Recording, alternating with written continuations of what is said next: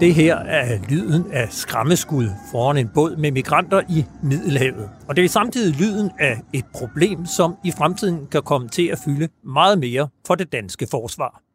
Det sætter vi fokus på lige om lidt. Men først skal vi runde den seneste uges helt store historie inden for forsvaret, nemlig hjemsendelsen af fire nuværende og tidligere ledende medarbejdere i Forsvarets efterretningstjeneste, FE. Den sag vendte vi grundigt i sidste uges program, og der er, for at være helt ærlig, ikke meget nyt at tilføje, udover at politikerne på Christiansborg nu er gået i gang med at diskutere, hvor omfattende den kommende undersøgelse af FE skal være. De politiske vinde lader til at ønske en undersøgelse, som ud over FE inkluderer Forsvarsministeriets departement. For hvad vidste hvilke ministre og departementchefer hvornår? Og hvad gjorde de egentlig, når tilsynet med efterretningstjenesterne i flere rapporter afleverede kritik af tjenestens praksis? Eller rettere, hvad gjorde de ikke? Lars Finsen er den nuværende chef for FE og en af de fire personer, som blev fritaget for tjeneste forrige fredag, mistænkt for at have brudt loven på en lang række områder. Han var i perioden fra 2007 til 2015 departementchef i Forsvarsministeriet, og den 18. december sidste år gæstede han talkshowet Libert på TV2 News. Altså, det er jo en bananrepublik. Altså, vi er en efterretningstjeneste i et demokratisk samfund, som, hvor der også skal være en balance i forhold til, hvad det er for nogle værktøjer, øh, vi får. Øh, fordi mm, jeg har udgangspunkt er, at det er vigtigt for, at vi fungerer så godt, og kan fungere så godt og effektivt som overhovedet muligt, at der er Øh, fuld tillid til tjenesten og til efterretningstjenesten. Hvis nogen efter den seneste uge har fået opfattelsen af, at vi med hensyn til forsvaret lever i en bananrepublik, så deler Lars Finsen altså ikke den opfattelse, må vi forstå. Det hører her med til historien, at verden Søren Libert var den tidligere forsvarsminister Nick Hækkerups personlige rådgiver gennem hele Hækkerups ministertid, og han havde dermed Lars Finsen som en af sine nærmeste kollegaer. Jeg tror godt, vi kan sige, at fortsættelse følger i den sag. Nu skal jeg først ud og gå en lille tur. Jeg går lige nu i Københavns indre gader på vej mod Christiansborg, hvor jeg skal diskutere et aktuelt emne med nogle politikere. I marts offentliggjorde tyrkiske myndigheder en meget omtalt video af den græske kystvagt, der affyrede skud mod en migrantbåd i det ægæiske hav mellem Tyrkiet og Grækenland. Skuddene mødte kritik, men siden har der været forholdsvis stille i et par måneder. I august skrev en græsk avis, at kystvagten igen havde affyret skud, denne gang direkte mod en migrantbåd fra Tyrkiet. Grækerne siger, at ingen personer blev ramt, men tyrkerne siger, at tre personer blev ramt. Og for små to uger siden kunne man så læse på dr.dk, at 27 migranter lige nu sidder på et mærskib ud for Malta. De blev samlet op som skibsbrudne den 4. august, og de sidder der stadig, for intet land ønsker at tage imod migranter fra Middelhavet. Problematikken har trådet til hele Europa og til Danmark. Hvad skal vi stille op? Og hvor meget er vi villige til at bruge, hvor, eller hvor meget magt er vi villige til at bruge for at holde migranter ude af Europa. Det skal jeg diskutere lige om lidt med Søren Espersen fra Dansk Folkeparti og med anne Sofie Kallesen fra det radikale Venstre. Og så har jeg også Anders Puk Nielsen med. Han er overlovskaptajn og arbejder til daglig på Forsvarsakademiet som militær analytiker. Han skrev i sommer et blogindlæg på Olfi, hvor han argumenterede for, at vi fra dansk side er nødt til at overveje, om vi vil være med til at løse de aktuelle udfordringer i Middelhavet, ligesom grækerne. Mens jeg sætter udstyret op her om lidt på Søren Espersens kontor, så kan du i mellemtiden lytte til et interview, jeg lavede med Knud Bartels. Han er tidligere forsvarschef og har også været formand for NATO's militærkomité. Og han skrev i sommer en blog på Olfi, hvor han argumenterede for, at der er tre trusler mod Danmark i øjeblikket. En fra nordvest, en fra nordøst, og så en fra sydøst. Du kan høre her, hvad han sagde. Kan du ikke indledningsvis fortælle, hvad er det for tre trusler, du ser, der er rettet mod Danmark? Jo, jeg kalder dem de tre strategiske retninger, og lad mig straks øh, definere dem. Vi starter med den, der hedder nord-nordvest, Det er, som navnet indikerer, nemlig det arktiske område og Nordatlanten. Det næste, det er retning øst. Det er en, om jeg må sige så, en totrinsraket i det, vi i første ombæring taler om Rusland, som geografisk er nærmest. Men på sigt og noget fjerner Kina og hvad det kommer til at indebære for Vesten generelt. Og den tredje, øh, det er syd-sydøst, altså Mellemøsten og det nordafrikanske område, med alle øh, de udfordringer, som det har. Ja, og, og kan du kort skitsere, hvad ligger der i de tre trusselsretninger? Hvis vi starter med nord nordvest, altså det arktiske område og Nordatlanten, der er jo, klimaforandringen har jo en betydelig indflydelse i særdeleshed på det arktiske område. Det er de nye sejlruter, øh, det er de råstoffer, som bliver tilgængelige, Øh, og som jo har medført blandt andet, at øh, Rusland har foretaget en betydelig oprustning i området. Der er også uafklarede grænser øh, økonomiske interesseområder. Og altså, så er det jo blevet, hvad der har været, skal vi sige, et meget stilfærdigt område, hvis jeg må bruge den beskrivelse, ser lige pludselig stormagterne, ikke mindst USA, Rusland og Kina, interesserer sig for området med de konsekvenser, som det kan have i form af, at det bliver til et konfliktområde.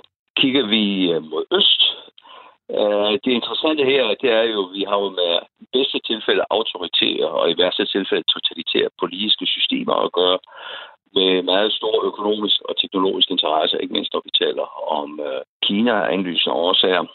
Der er også rangområder, som er ustabile, uh, som følger af historie her, men ikke mindst tænker jeg på de baltiske stater og delvis Polen, og også når vi ser, hvad der sker for tiden i Belarus eller Hviderusland. Øh, og når vi også ser på den udvikling, som har fundet sted for nylig i form af Navalny-sagen i Rusland, altså opponenten, øh, og hvis vi skal høre tage Kina med, så bør vi jo ikke glemme, hvad der foregår i Hongkong for tiden. Det er også ganske interessant. Og hvis man så taler om truslen fra syd, så har du selv nævnt, øh, at, at det, er jo et, det er jo ganske stort område, som strækker sig vel fra Tyrkiet til Marokko. Hvad, hvad, ja, hvad, hvad er truslen her?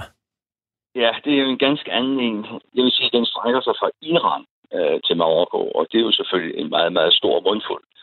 Det er jo øh, imperiernes fortid, der spiller en betydelig rolle. Vi skal jo ikke glemme, at hele den arabiske halvø var jo domineret af det osmanske rige op til slutningen af den første verdenskrig. Øh, og at Irak og Syrien blev stater, der blev skabt ud. Jeg vil ikke tillade mig at sige af ingenting, men til en vis udstrækning var det jo grænser, der blev tegnet i Paris og London og Moskva, ikke at forglemme.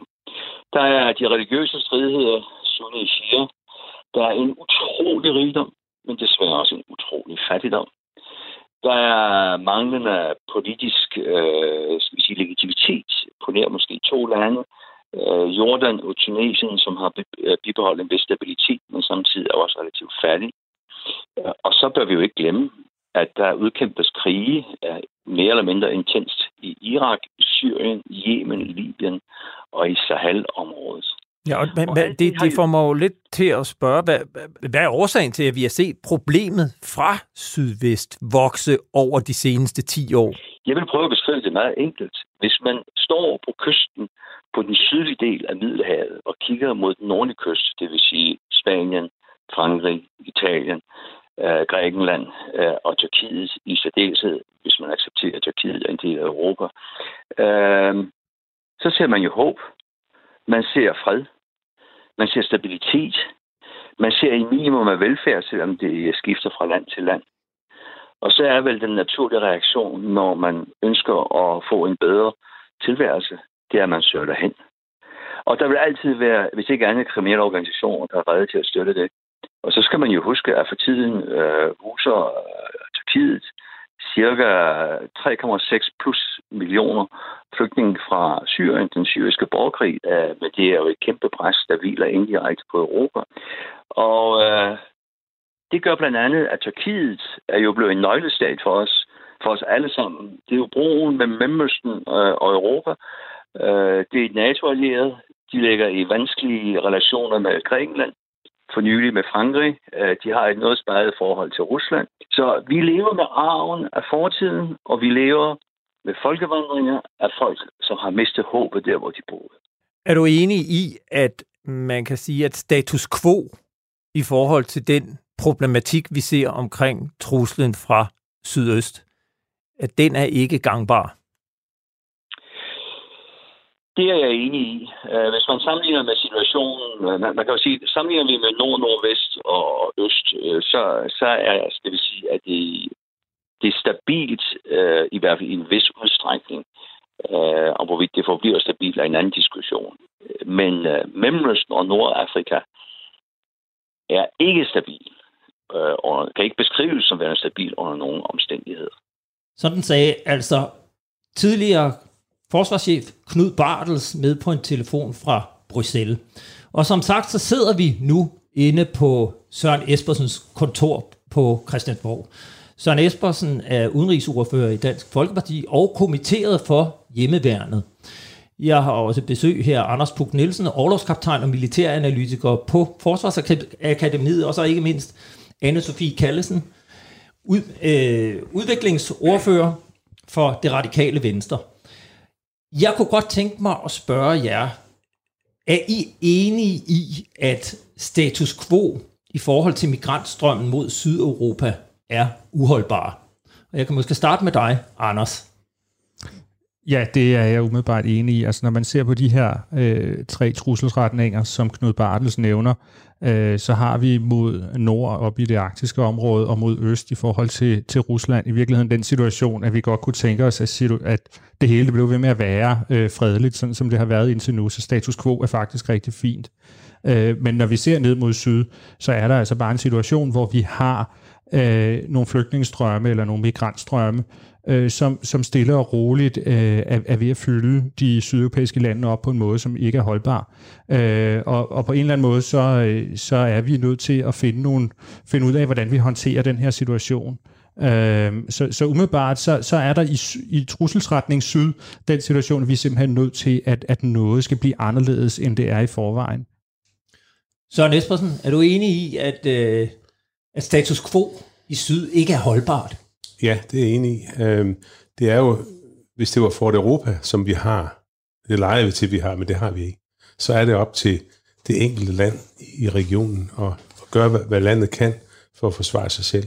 Øh, jeg, betragter det som nødværve. Og der er det altså nødvendigt, at, at øh, hvert enkelt land gør det, man skal. Og Anne-Sophie Kallesen? Jamen, det er uholdbart, og det er det jo øh, af flere grunde. Det er selvfølgelig uholdbart for de mennesker, der er gisler i det. Det er uholdbart for Sydeuropa, og selvfølgelig er det også øh, uholdbart for Danmark af den grund, at det jo netop er uholdbart for både Sydeuropa og migranterne, fordi det kommer til at, at ramme os på et tidspunkt, og fordi at vi har et ansvar for, at det, der foregår i vores egen baghave, det, øh, det tager vi et ansvar for at løfte og sige fra, når det ikke foregår på en ordentlig måde, men det hjælper heller ikke kun at sige fra, når man ikke vil, vil løfte sit eget ansvar.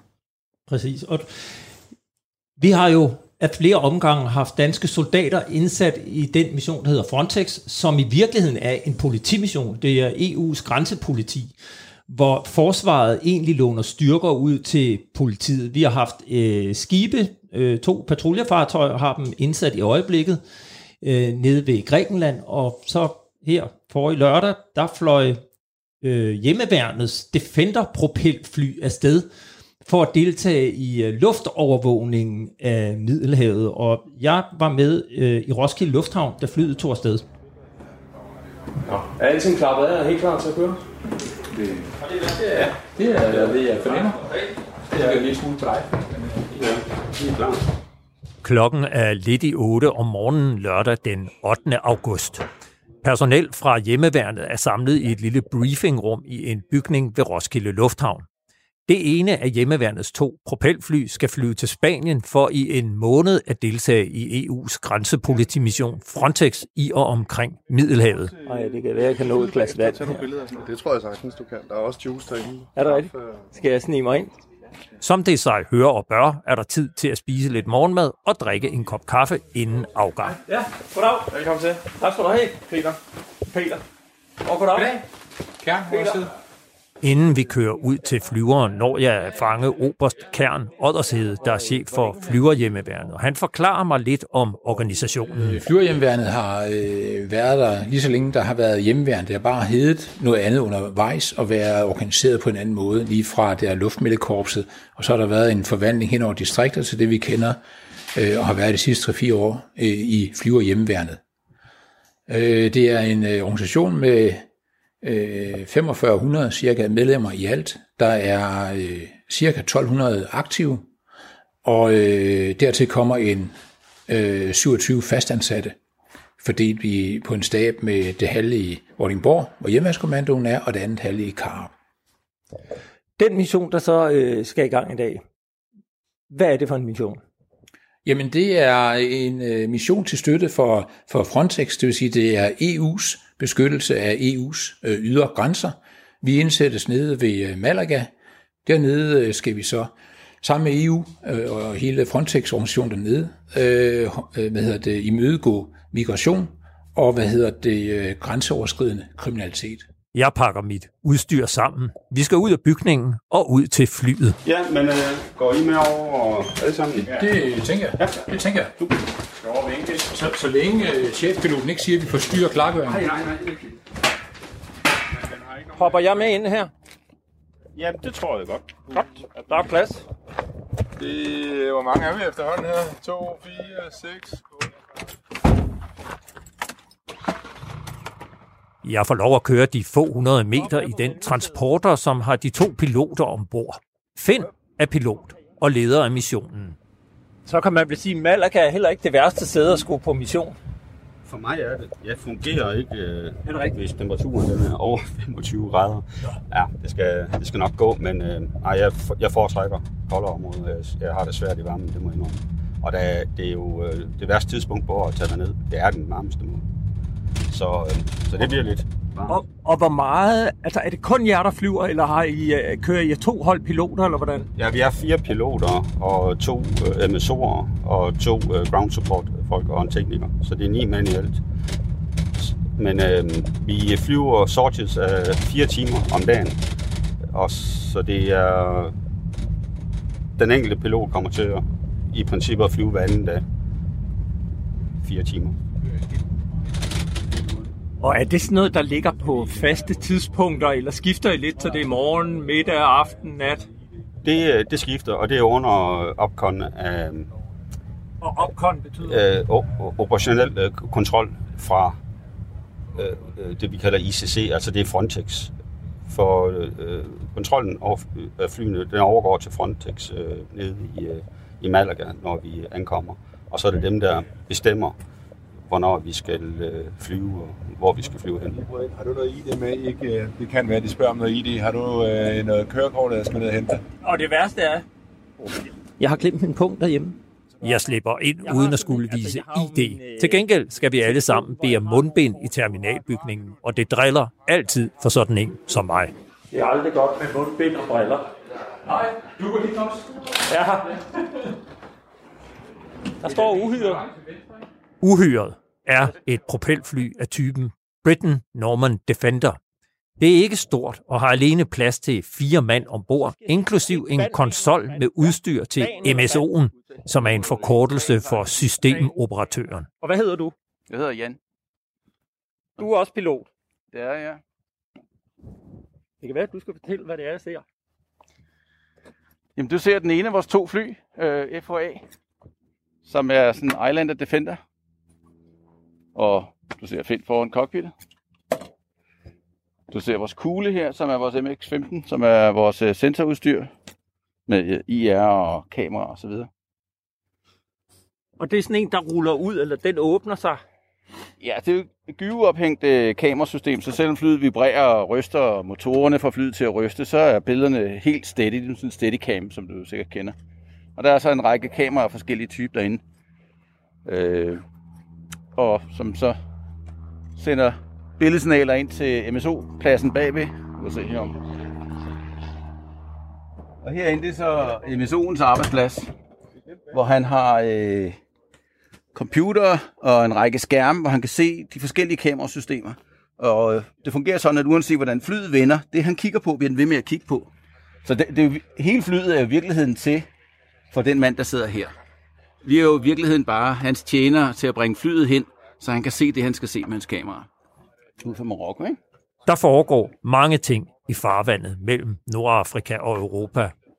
Og meget af det er langt fra lovligt. Der er jo temmelig stor aktivitet med smugler, altså hurtiggående, eller go-fast både kalder vi dem, hvor der ligger narkotika ned i. Og så er der øh, selvfølgelig potentielt flygtninge, der kan være ildested i en gummibåd eller andet, som vi så også skal opdage. Og så får vi tildelt nogle forskellige områder, hvor vores så den mission lyver den dag, hvor vi holder øje med det her. Og ja, så vidt jeg ved, øh, og har set billeder sidste år, så fandt de der en del. Så det er effektivt. Og så der, er kan vi... også, der er lidt spænding hver gang, man går op. Jamen, jeg synes, jeg glæder mig til det. Jeg tror, det bliver spændende og udfordrende, så helt klart. Selve det, vi, selve det, vi gør, er jo ikke reelt forskelligt fra det, vi gør til hverdag herhjemme i danske områder. Det, det, er, jo, det er jo reelt fuldstændig det samme, vi gør. Men uh, det er jo en ny scene og et nyt sted, og det synes jeg er spændende. De to piloter kravler sammen med en flymekaniker ombord i flyet. Turen til Malaga var to døgn med mellemstop og overnatning i Sydfrankrig. Fandt du den? Ja, ja. Okay, vi sidder op. God tur. Jo, tak.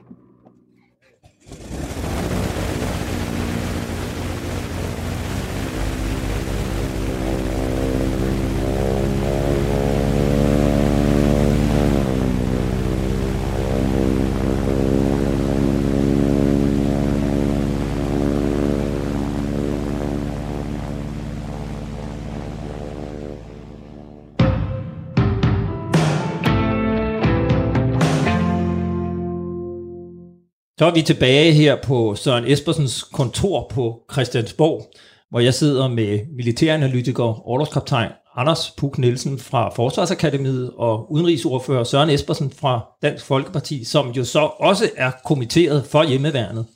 Og så sidder her udviklingsordfører Anne-Sophie Kallesen fra det radikale venstre. Og Anders, du skrev jo i juli måned et blogindlæg på Olfjord. Der kunne jeg godt tænke mig at lige citere fra det, hvor du netop satte problematikken omkring indsatsen i Middelhavet på spidsen. Og du skriver i blogindlægget, at andre lande som Italien og Spanien vil overtage de græske metoder, og nordeuropæiske lande som Danmark må tage en diskussion om, hvad vi vil være med til, så frem vi i fremtiden skal være relevante. Hvis vi ikke vil være med til at løse opgaverne på en måde, som de sydeuropæiske lande har tillid til, vil vi på sigt være nødt til at melde os ud af den praktiske opgaveløsning. Jeg kunne godt tænke mig indledningsvis lige at spørge dig, kan jeg få dig til at uddybe det? Hvad mener du egentlig? Ja, øh, øh, situationen er jo den, at det er rigtig, rigtig svært at løse den her problematik, øh, hvis man kun skal gøre det på havet. Øh, og, og den eneste måde, som man indtil videre umiddelbart kan, kan, kan identificere, der lader til at virke, øh, hvis man gerne vil bremse en, øh, en migrantstrøm ved hjælp af, øh, af grænsekontrol, det er at være rigtig, rigtig hård. Øh, og, og det er virkelig noget, australierne startede med for, for en del år siden, og, og det gik øh, ligesom under øh, øh, betegnelsen den australske model, det her med simpelthen bare at være rigtig brutal over for de flygtninge, der kommer. Øh, og stille og roligt, så er det jo det, vi ser, at nu grækerne begynder at gøre, og jeg, jeg kan ikke se andet for mig, end at andre sydeuropæiske lande også vil begynde at, at, at gå den vej. Fordi hvis man skal løse det her som en maritim operation, så, så er der ikke umiddelbart andre opskrifter. Og det stiller jo så en hel masse øh, dilemmaer over for, hvad vil vi i virkeligheden være med til? Øh, fordi hvis vi som, som øh, nord, et nordeuropæisk land ønsker at hjælpe de sydeuropæiske lande, øh, så bliver vi jo på en eller anden måde også presset til at, at deltage på den måde, som de nu ønsker at løse den her mission på. Øh, men det kolliderer så måske med en hel masse andre idéer, vi har om, øh, hvordan man skal behandle flygtninge, hvordan man skal leve op til internationale konventioner og alt muligt. Og det er en diskussion, jeg tror, det er vigtigt, at vi får. Søren Espersen, hvor, hvor langt er vi selv villige til at gå i Middelhavet? Jamen, nu, nu, nu nævner Anders øh, den australske model, og den tiltaler jo mig i stor stil. Det er jo det, det drejer sig om. Først og fremmest, at de folk, der kommer, de bliver kaldt flygtninge. Jeg er ikke sikker på, at det er i stor stil. Jeg tror, det er migranter, øh, langt, langt de fleste af dem. At de ved, at de kommer ikke ind i Europa, skråstreg Danmark det, det, det budskab har man jo sendt til dem i, i den australske model, og det har virket. Det er, det er jo strømmen, der er. Øh, Anne-Sophie taler om, at vi skal bære et ansvar. Øh, ansvar er jo dem, der stikker afsted i en, en overfyldt øh, gummibåd. Det er jo ikke hverken danske eller, eller græske eller andre myndigheder. Det er dem, der har ansvaret. Og især også, hvis de tager deres børn med, hvilket er ganske for, øh, forarveligt. Men hvor villigt, eller hvor langt er du villig til at gå for at holde dem ude? Jeg er villig til at gå så langt, at man forstår, som migrant et eller andet sted fra, typisk fra Afrika eller Mellemøsten, at man kommer ikke ind i Europa. Når man har den viden, som man nu har i forhold til Australien, og når jeg siger, at den har virket, så er det jo ikke den tur, man tager mere.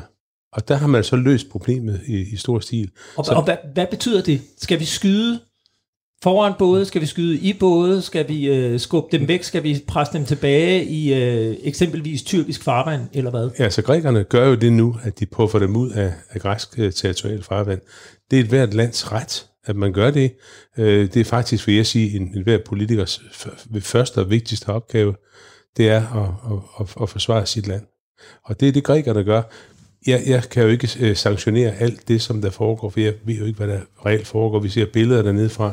Men jeg synes, at grækerne gør det rigtige i øjeblikket, og det har en betydning, hvor man så siger, okay, den vej kommer man ikke ind øh, i Europa. Og Anne-Sophie Kallesen, er du enig med Søren Espersen i, at grækerne gør det rigtige? Jeg tror, at øh, nej, det er jeg selvfølgelig ikke. Jeg er enig i, at grækerne gør noget, som er øh, forståeligt, og måske også langt hen ad vejen forventeligt. Men spørgsmålet om, hvad kan vi tillade os at gøre, hvad, hvad, er, hvad er etisk korrekt? Altså, der er det jo sådan, at et menneske er et menneske, og det betyder ikke, at vi skal rumme alle i Europa. Det betyder ikke, at der ikke er forskel på flygtninge og migranter. Men menneskerettigheder og rettigheder til ikke at blive behandlet umenneskeligt, ikke at blive skudt på, uden at have begået en egentlig forbrydelse, gælder jo selvfølgelig også migranter. Dermed ikke sagt, at der ikke skal sendes et meget tydeligt signal om, at, øh, at man ikke kommer ind i Europa. Det tror jeg bare også, at rigtig mange af dem godt ved, men de, har, de er villige til at risikere deres liv. De ved godt, de risikerer deres liv, og alligevel søger de mod Europa. Der er jo mange elementer i det her. Der er jo både forhindring af migration i Afrika. Hvad kan vi gøre for at håndtere udfordringerne der? Og så er der jo det, at nogle af dem er jo så også flygtninge. Og hvordan fordeler vi dem inden for Europa? Det er jo også et stillende spørgsmål, og det som presser grækerne nu til bare at holde alt og alle ude med enhver tænkelig metode. Men helt konkret med den båd, der nu ligger en video af, øh, hvad skulle den gøre? Skulle den tage dem ombord? Skulle den lade dem komme ind i øh, græsk farvand? Skulle den skubbe dem tilbage, eller, eller hvad skulle den? Jeg har faktisk ikke øh, set videoen endnu, men, øh, men det, som øh, man selvfølgelig ikke skal gøre, som sagt, det er jo at, at, begå, øh, altså at begå sig på en måde, som øh, strider mod de principper, vi har i Europa om medmenneskelighed, om at man ikke skyder på civile selvfølgelig. Øh, men, men når det men er sagt... fysisk må man gerne holde dem ude, altså stange dem væk, sejle i vejen for dem, trække dem tilbage i tyrkisk farvand, eller hvad? I den givende situation, så kan jeg forstå den handling. Jeg vil ikke for, sidde her og forsvare den, men jeg kan godt forstå den. Det, jeg synes er mere interessant, hvad vi kan gøre som Danmark, det er, hvordan kan vi selv løfte et ansvar i det her, så man undgår, at et land bliver så presset, at de bogstaveligt talt skubber øh, mennesker væk i båden. Og, og det er jo noget af det, vi blandt andet kommer tilbage til, for mm. vi, vi har jo selv danske soldater, der står i samme situation. Mm. Hvad skal de gøre? Hvad vil du sige til en dansk premierløjtnant, der står på et skib dernede og ser en øh, gummibåd komme ind i græsk farvand fra Tyrkiet med migranter ombord? Jeg har en forventning om, at danske soldater handler anderledes. Og hvad er det? Det er, at de ikke skubber dem væk. Så de skal lade dem komme ind og tage dem op og sejle dem i havn? Og behandle deres sag og sejle dem tilbage, hvis de ikke er migranter. Hvis er det det ikke lige præcis problemet, at, at vi som nordeuropæiske politikere lader dem komme ind? Problemet er, øh, kan man sige mangfoldigt, jeg ved godt, det er et utroligt kedeligt svar, men det er jo selvfølgelig både, at de har en grund til at rejse, og det er også, at der er mennesker, der lever af, der er menneskesmuglere, der lever af den her trafik, og der er et, øh, et Europa, et system, der ikke fungerer i forhold til, at nogle lande påtager sig for stort et ansvar. Men det lyder også som om, at din løsning, den ligger mange år ude i fremtiden, og vi har jo det behøvede øh, den ikke at gøre, hvis Radikale Venstre havde 90 mandater selv. Så øh, hævede vi både vores udviklingsbistand, vi gik ind i forhandlinger i EU i morgen om et øh, en fordelingsnøgle om... Men I øh, har ikke 90 mandater, nej, og, og, og men, det foregår lige nu sige, i Middelhavet, så, mm. så, så skal vi stadigvæk indtil den løsning, du efterlyser, kommer, blive ved med at lade dem sejle over grænsen og tage dem i havn i Europa. Vi skal ikke, øh, danske soldater skal ikke øh, bidrage til, til de metoder, som, som de græske soldater gør, nej. Altså, man kan jo sige det lidt groft trukket op, at øh, vi vel reelt set har øh, tre handlemuligheder. Nemlig, at vi kan tage vores del af migranterne. Det er jo mm. lidt det, du argumenterer for, at, ja. at, og, og, og det kunne føre mig hen til et spørgsmål til dig, anne -Sophie. Ikke af migranterne, af, af flygtningene. Jo, men der sidder jo også migranter i gummibådene. Mm. Hvad gør vi med dem? Jamen, øh, de skal jo have, ja, de skal selvfølgelig have deres sag. Det mener du siger, at vi skal tage dem. Altså, skal vi jo ikke tage dem for godt. De skal jo tilbage, når de ikke er, øh, er flygtninge. Uanset om de havner i Grækenland, eller om de havner i Danmark, så, så skal de jo ikke blive her, når de er migranter. Øh, men ja, øh, det er jo en, der er jo flere løsninger på det her. En ting kan være, at det måske stadigvæk er størstedelen af sagsbehandlingen vil ligge i de sydeuropæiske lande. Det giver god mening. Der, hvor jeg efterlyser, at Danmark konkret øh, tager flere, og vi taler jo om et meget lille antal, fordi der i de her år er færre flygtninge i hvert fald. Øh, men at jeg efterlyser, at vi kan tage for eksempel 500 kvoteflygtninge, men at vi også igennem Europa så kunne have et lignende system, som ikke er FN-kvotesystemet, men et EU-kvotesystem, hvor vi er med til at, øh, at bære den, øh, det ansvar, det er, og som vi lige nu bare overlader til grækerne, til italienerne osv. Vi har jo, som nævnt, øh, aktuelt to danske fartøjer, der øh, sejler rundt nede i, i de græske farvande. Og der var jo en episode her i marts måned, hvor øh, forsvarsministeren var nede og besøgte dem, og der havde hun inviteret Danmarks Radio med. Og øh, der viste det sig jo, at der havde været en episode, hvor, der var, hvor det danske fartøj havde taget nogle migranter ombord, og netop ud fra den betragtning, at man skal øh, redde personer, der er i havsnød. Og der skete jo så det, at den græste kystvagt kom og sagde til den danske premierløjtnant, der stod ombord, og sagde, at han skulle sætte de her migranter, flygtninge, tilbage i deres gummibåd og sejle dem tilbage til Tyrkiet. Og der kom åbenbart flere både, hvor de stod og råbte af ham. Og det endte jo med, at han beholdt dem ombord, fordi det var simpelthen uholdbart ifølge ham at sætte dem tilbage i, øh, i gummibåden. Og, og Mads Korsager Nielsen, der er journalist på Danmarks Radio, var jo dernede og interviewede Jens Møller, som var operationsleder udsendt for Rigspolitiet. Jeg kunne godt tænke mig lige at høre et ganske kort klip, hvad, hvad hans forklaring var dengang. For vores vedkommende var den forholdsvis klar. Hvis, hvis der er far, øh, forbundet med far og sætte dem tilbage i gummibåden, øh, så kan vi jo ikke øh, stå inden for at gøre det. Øh, og, og det var så det, jeg gav mennesker besked på, til jeg fik verificeret, at den ordre blev omstødt. Ja, vi kunne ikke stå inden for at sætte dem tilbage i gummibåden, og han tog ligesom ansvaret for, at de gjorde det rigtige ved at lade dem blive ombord på, øh, på, på denne her båd. Øh, der var 33 øh, migranter ombord. Øh, jeg kunne godt tænke mig at, at, at, at spørge jer, hvad er det for en situation, man sætter de danske soldater i, som står dernede? Anders Puk, du har jo selv øh, været inde på det i blogindlægget. Hvad er det, der sker, når man står dernede som skibsfører øh, og, og møder nogle øh, migranter, flygtninge, man ved ikke, hvad det er? Så skal man agere i det ud for en lang række øh, forholdsordre øh, ja, så skal man agere i det, øh, og det der jo øh, sker i, øh, og i særdeleshed skete i den her situation, øh, det er jo, at den danske skibschef bliver fanget som en lus mellem to negle. På den ene side er der et dansk system, der har nogle forventninger til, hvordan han skal agere som dansk soldat, der er udsendt. Øh, og på den anden side, så har vi, så har han underlagt den græske kystvagt, og skal i virkeligheden følge øh, de instrukser og ordre, han får derfra. Øh, og, og, og det er jo egentlig også, det er langt hen ad vejen, det der, der var mit budskab, da jeg skrev det her. Vi er simpelthen nødt til at få taget den her diskussion på et højere niveau, for det er ikke rimeligt, at det, øh, det her dilemma, det er uddelegeret til en, øh, en premierløjtnant, der står nede på, øh, på, på et skib nede i Grækenland. Vi er nødt til øh, at, at få taget den her diskussion det, det fundamentale problem er jo, at vi og grækerne har en meget, meget forskellig risiko- eller øh, øh, problem opfattelse. Øh, for os, der er migration i Sydeuropa, det er sådan et, et, et forholdsvis normalt problem, som man ligesom kan håndtere inden for øh, reglerne af, af, eller de, de normale politiksregler, hvor der er nogle konventioner og så videre, vi overholder. Det er ikke noget, der på den måde haster, og vi kan godt ligesom sætte os ned og finde nogle løsninger. For grækerne, der er det det, man kalder et sikkerhedsliggjort problem, og det vil sige, det bliver simpelthen, de her migranter bliver betragtet som, som en sikkerhedstrussel, og det gør, at, at de øh, føler sig berettiget til at, at gå ud over grænserne for, hvad der normalt vil være acceptabelt.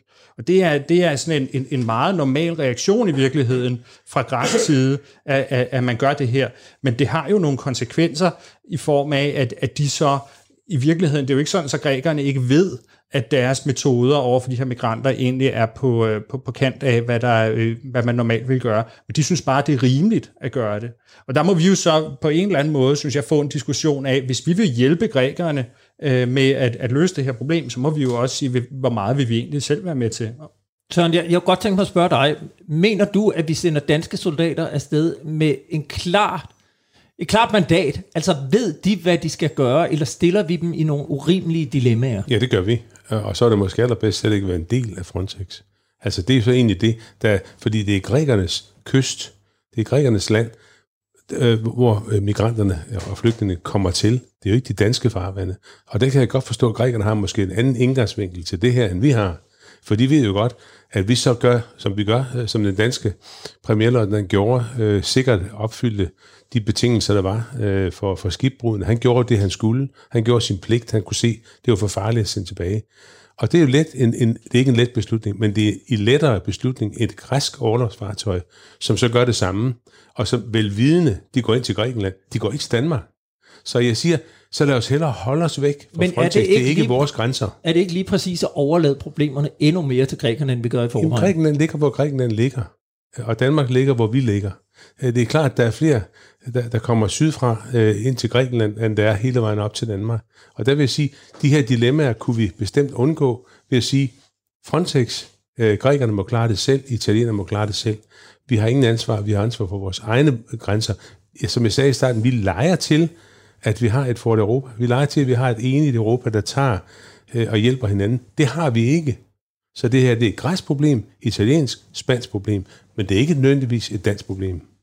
Er, er det løsningen bare at trække sig ud? Nej, er det Sofie altså, øhm, jeg er enig med Søren i, at vi har ikke et decideret fælles system og et fælles ansvar. Så kan man jo vælge at gå den vej, hvor man siger, øh, vi, vi afvikler det, og vi lader det være op til grækerne. Øh, jeg tænker, at du i de her år, Søren, er glad for, at der kommer færre asylansøgere øh, og migranter til Danmark, og det er jo så, fordi vi faktisk har skubbet byrden over til nogle andre. Så, så det er klart, at, at den konklusion, som er, nej, vi har ikke et egentligt fælles system, der kan man så vælge at sige, enten status quo, eller vi afvikler det og overlader det fuldt ud til grækerne, både den del, der handler om kystbeskyttelse, og den del, der handler om at modtage migranter. Vi har jo så en anden konklusion, hvor vi mener, at øh, ja, Grækenland ligger netop, hvor de ligger. Det er heller ikke noget, de har valgt. Vi har et fælles ansvar i Europa. Vi har øh, en fælles udfordring i Europa i forhold til at håndtere migrantstrømme, så vi skal selvfølgelig både være til stede i forhold til grænsebevogtning, og også tage vores ansvar i forhold til dem, der skal have deres sag behandlet, og dem, der øh, ender med at få godkendt asyl. Søren, jeg skal bare høre, øh, siger du egentlig, at vi skal trække os ud af Frontex? Jamen altså, hvis det, hvis det er øh, alternativet. Øh, det er jo på de græske øer, at de her folk kommer ind. Øh, Lesbos er et af øerne, hvor der er, er rigtig mange. Det er jo ikke Samsø eller, eller, eller Langeland. Det er ikke der, hvor de kommer ind. Så derfor øh, gør vi egentlig øh, grækerne en bjørnetjeneste ved at være der, og ved at tage dem ombord, for vi ved, de kommer til Grækenland. Det er ikke fair over for grækerne eller italienerne. Så jeg siger, hvis alternativet til det her, det er, så er det bedre at, at trække sig ud. Og så vil jeg sige, skibsføreren der, som vi hørte om premierløjtnanten, jeg er sikker på, at han gjorde sin, sin pligt. Det er hver skibsførers ret øh, at vurdere den situation, man står i lige nu, så har man ingen øh, kritik i han, forhold til. Han er jo ikke den eneste skibschef, der står i et dilemma. Vi har jo, som jeg nævnte tidligere i programmet, et øh, dansk Mærsk-skib, der ligger i Middelhavet i øjeblikket med 27 migranter ombord. Og øh, det er jo groft sagt taget som gissel i denne her øh, konflikt i Middelhavet. Min kollega Jeppe Rets Husted, han har interviewet øh, direktøren i Danmarks Rederiforening, der hedder Maria Skipper. Prøv at høre, hvad hun siger. Det her udstiller et meget, meget større problem, øh, nemlig hele migrantstrømmen fra, fra de afrikanske lande, øh, og øh, samtidig også de internationale konventioner, som øh, giver en juridisk pligt for øh, en sømand at redde øh, folk i, i havsnød. Øh, derudover er der også en moralsk forpligtelse, hvis man er en ansvarlig sømand og et ansvarligt rederi. Men det viser jo, at de her konventioner kommer til kort, fordi nu er man altså fanget i det her spil om, hvem skal tage imod de her migranter øh, i blandt Middelhavslandene. Du har udtalt, at flere og flere skibe de slukker for deres kommunikationssystem, når de bliver kaldt, fordi de gerne vil undgå at havne i den samme situation, som, som Mærsk er i nu her. Hvad mener du med det? Det er eksempler, øh, vi, vi, vi ved øh, foregår, og, og som, øh, som besætninger også kan rapportere om, at der er skibe, der bare øh, sejler videre, og dermed ikke øh, er, er, har mulighed for at blive kaldt eller reagere, når øh, øh, de lokale kystvagter øh, beder et skib om at komme til undsætning.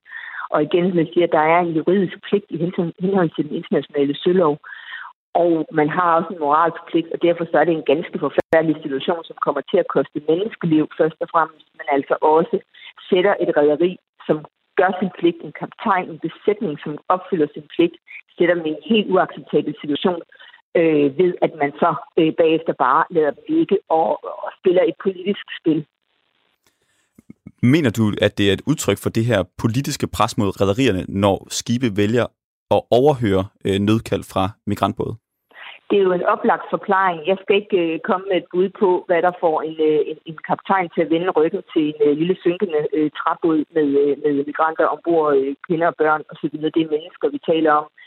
Det i sig selv øh, må, må, må, må være svært at leve med bagefter rent menneskeligt, men, øh, men du har altså også en juridisk stykke, det er faktisk strafbart øh, i det, og øh, træde til, når du bliver bedt om det. Hvad så I gerne, at der blev gjort på kort sigt? Og her taler jeg ikke kun om, om den konkrete situation med mærskibet, men hvad så I gerne, der blev gjort på kort sigt? Et kort svar på det, det er, at der skal en løsning i det øjeblik, at et, et, et handelsskib øh, redder migranter ombord, jamen så skal der være en, en, øh, en anvisning på en havn, man kan sætte dem af på, på ordentlig vis, så at handelsskibet kan komme tilbage til det, det er det vandet for.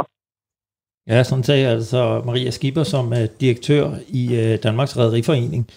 Og uh, jeg kunne godt tænke mig at spørge jer, om handelsskibene i virkeligheden forværrer situationen i Middelhavet, når de er med altså og tager nødstede migranter ombord. Anders? På en eller anden måde er det jo et, øh, et, et lidt spøjst problem øh, med handelsskibene, for selvfølgelig er handelsskibene nødt til at sejle igennem Middelhavet, og selvfølgelig så er de også nødt til at reagere på, på de ting, som de nu ser. Altså det er jo frygteligt, når de begynder bare at sejle forbi skibbrudene. Øh, øh, men det er jo, altså, det er jo svært at, at sige, at, at i den her situation, så kan vi bruge søværnet til at beskytte handelstrafikken mod de problemer, der har været, sådan som man jo traditionelt gør. Altså et eller andet sted, så, så tror jeg ikke, at det Søren nævner før, men så kan vi bare trække, sig ud, øh, trække os ud af Frontex, at det øh, kommer til at være en holdbar løsning, fordi vi har de her andre problemer, der på en eller anden måde vil blive ved med at drage vores opmærksomhed øh, mod situationen i, i, i Middelhavet. Og jeg kunne godt forestille mig, at man på et tidspunkt siger, så er vi nødt til at indsætte nogle krigsskibe til for eksempel at, at, at, at sørge for, at handelsskibene ikke havner i den her situation. Men da vi havde, øh, altså, det er jo nemmere at have med pirater at gøre, som, øh, som absolut ikke vil tages til fangen af det her øh, krigsskib, og som, som flygter, når man kommer, end det i virkeligheden er med at have med de her migranter at gøre, som når de ser krigsskibet, så begynder at sejle hen med og, og, og vifte med armene, ikke? Øh, og gerne vil ombord. Og så står man jo med det problem, hvad, hvad, hvad gør man så med dem? Og den diskussion er vi nødt til at tage og, og hvis vi ikke tager den diskussion på forhånd, jamen, så lige pludselig så er der altså et skib, der ligger dernede, og en skibschef, der står i den her situation med de her øh, dilemmaer. Øh, der, der, der er nogle soldater, som faktisk skal se de her mennesker i øjnene. Og, og, og det er jo en interessant sammenligning, at for 10 år siden var det pirateri, vi talte om, hvor, det, hvor, hvor vi jo også fik pirater ombord på danske skibe, som ingen vil tage imod, og vi vil ikke have dem til Danmark og retsforfølge dem i Danmark. Nu står vi med nogle migranter, hvor det igen er handelsflåden, der spiller en, en ufrivillig øh, rolle i det her. Anne-Sophie Kallesen, skal, skal den danske handelsflåde lukke øjnene for nødstedte migranter i Middelhavet? Nej, det skal de selvfølgelig ikke. Jeg kan jo ikke bede øh, mennesker, øh, øh, skibskaptajn, om at gøre noget, som jeg ikke selv vil gøre. Jeg vil jo aldrig selv kunne lukke øjnene for det. Og derfor så øh, er det selvfølgelig, det er netop både en juridisk, men det er jo også en etisk øh, fordring at handle på det. Øh, men hvad, man kan sige, det som Søren i virkeligheden beder, øh, både, han beder så ikke dem om at gøre, du siger, at du kan godt forstå, at de selvfølgelig handler og tager folk op, men det vi i virkeligheden gør som land, det er, at vi slukker vores eget kommunikationssystem på politisk plan og siger, Nå, men det vil vi ikke høre på. Det, det må være dem, der tænder for det helt konkrete kommunikationssystem nede i Middelhavet og håndtere det. Øh, fordi øh, nej, de skal ikke gøre noget andet, men vi skal gøre noget som land. Og hvad skal Danmark gøre for det mærskib, der ligger i Middelhavet med 27 migranter ombord? Jamen, øh, vi skulle jo have forhindret selvfølgelig først og fremmest, været med til at prøve at forhindre. Det er jo, vi, vi kan ikke forhindre det her i morgen, vi kan ikke løse problematikken i morgen, det er jo fuldstændig rigtigt, men vi skal jo være med til at tage et ansvar for udviklingen i udviklingslandene, og vi skal selvfølgelig også til dem, der kommer herop, øh, sørge for, at vi har et system, der kan håndtere det i Europa, så de kan blive sejlet i land, så de kan få deres sag behandlet, og, og at det ikke er ét land, der skal sørge for, at de får deres sag behandlet, at det ikke er ét land, øh, der skal både ja, vogte kysten, behandle deres sag, og også ender med at have de fleste af dem, øh, fordi nogle af dem måske stikker af fra asylcentret, kommer ind af andre veje, og ender med også at udgøre et kæmpe pres på deres, øh, på deres øh, velfærdsstater osv. Søren, øh, du skal have det samme spørgsmål. Skal den danske handelsflåde lukke øjnene for nødstede migranter i Middelhavet? Nej, det skal man aldrig. Altså hvis der er tale om nogen, der er skibbrudende, så har man en forpligtelse øh, i, i forhold til de internationale søfartsregler. Det skal man altså gøre. Men jeg vil bare gerne så, så gerne være sikker på, at de 27 mennesker, som nu er på Mærsk, hvis de kommer til Danmark, vil jeg være, gerne være 100% sikker på, at de bliver sendt tilbage igen. Øh, og det er jo det, der ikke sker. Øh, hvis man bliver ved med at tage øh, immigranter hele tiden, og, og, så, og så regner med, øh, på et eller andet tidspunkt, så øh, rejser de nok tilbage igen. Det gør de ikke. Når først de er i Danmark, så bliver de. Det ved vi øh, simpelthen notorisk. Så derfor er det vigtigste, som jeg også startede med at sige, vi skal gøre, gøre dem klart, at de kommer ikke ind i Danmark. Så må vi få en aftale, gerne med Marokko eller andre, et eller andet sted, hvor man så kan oprette nogle, nogle lejre, hvor de så kan være, som Australien har gjort. Det synes jeg er må, måden at gøre det på, så man ved, man kommer ikke ind i Danmark. Det synes jeg er væsentligt, eller komme ind til Europa for den sags Nu har vi et skib, der ligger dernede ja. med 27 migranter ombord. Hvad skal skibskaptajnen gøre? Hvad skal Mærsk gøre? Og hvad kan I gøre fra politisk side for at løse den penible situation, man har sat en skibskaptajn i? Jamen, det, er, det, kan jeg ikke, det kan jeg ikke svare på. Jeg kan ikke komme med nogen, nogen, nogen fuldt færdig model. Bare sige, at der er jo et årsag til, at folk bliver ved med at komme, og det er, at de har en, en vidsthed for, at de skal nok komme ind på et eller andet tidspunkt. Mærsk gjorde det rigtige ved, ved at samle op, øh, og, og hvis det er dansk øh, problem, så må vi løse det meget markant ved at sige, at dem, der kommer som migranter illegalt, de skal sendes tilbage, de skal med tvang sendes tilbage. Og der ved jeg, at Anne-Sophies øh, parti er ikke altid øh, begejstret for at bruge magt for at sende folk væk. Det vil jeg meget gerne. Når man er i Danmark, så skal man tilbage øh, dertil, hvor man kom. Man kan vel sige det på den måde, at øh, manglen på politisk handling i sig selv er en handling. Altså hvis, hvis, hvis konsekvensen er, at uh, civile skibe de slukker for radioen for at undgå at blive inddraget i, i sådan nogle episoder her. Jamen det, altså man kan jo godt forstå, at de gør det, og er det ikke. Man kan godt forstå, at de gør det, fordi vi har haft masser af eksempler på skibe, som har ligget ud for Maltas kyst, som har ligget ud for Italiens øh, øer og så videre, og, og bare lå der, og så på et eller andet tidspunkt var der en eller anden borgmester i Sevilla, eller sådan noget, der, eller hvad hedder det, i Barcelona, der, der, der forbarmede sig over det, og tog dem ind. Den situation kan vi jo ikke have, men i hvert fald er der, er der sagt til dem, det lykkes ikke det her. Og der tror jeg, at spanierne er langt bedre til at sende folk tilbage øh, til, hvor de kom, end vi er.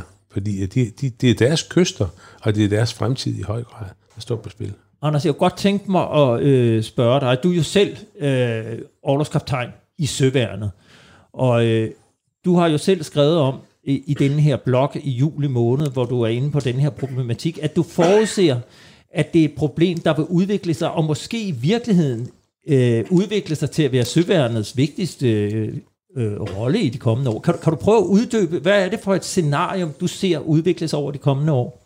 Altså det der, det, der jo kan være bekymringen, det er, at de sydeuropæiske lande stille og roligt skruer op for brutaliteten for at få sat en prop i, øh, og, øh, og, og hvor vi så øh, som nordeuropæisk land er nødt til på en eller anden måde at være med for at vise noget solidaritet i EU osv.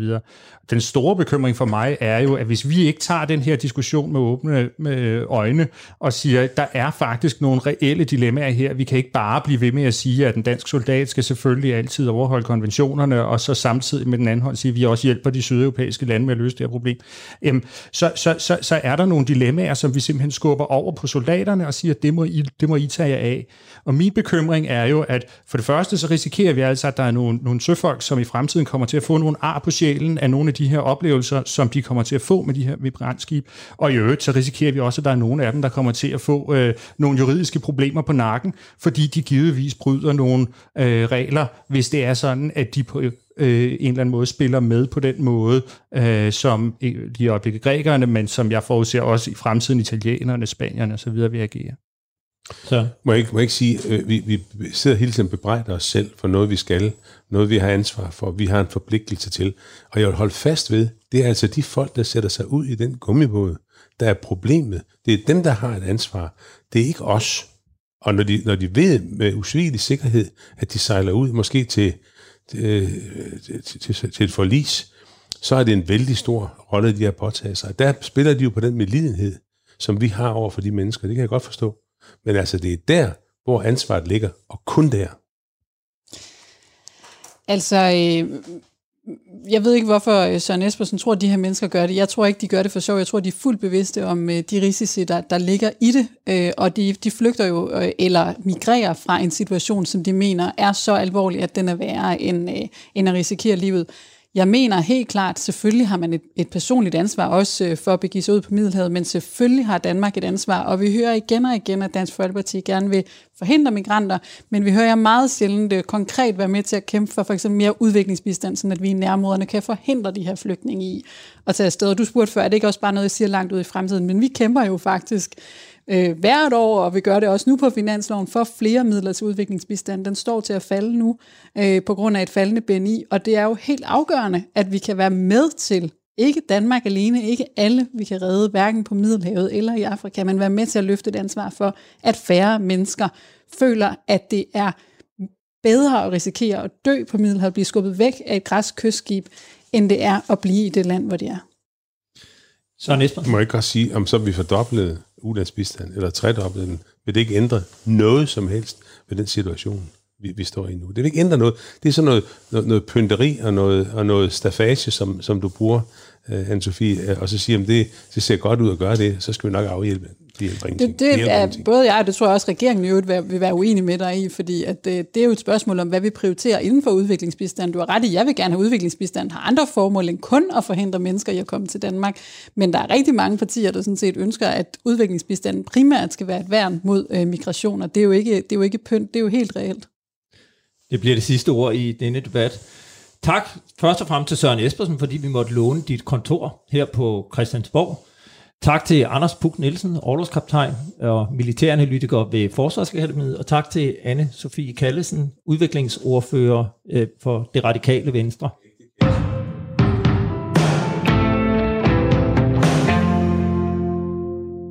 Efter at jeg havde sagt farvel til mine tre gæster og forladt Christiansborg, fik vi her på redaktionen en mail fra Grækenland.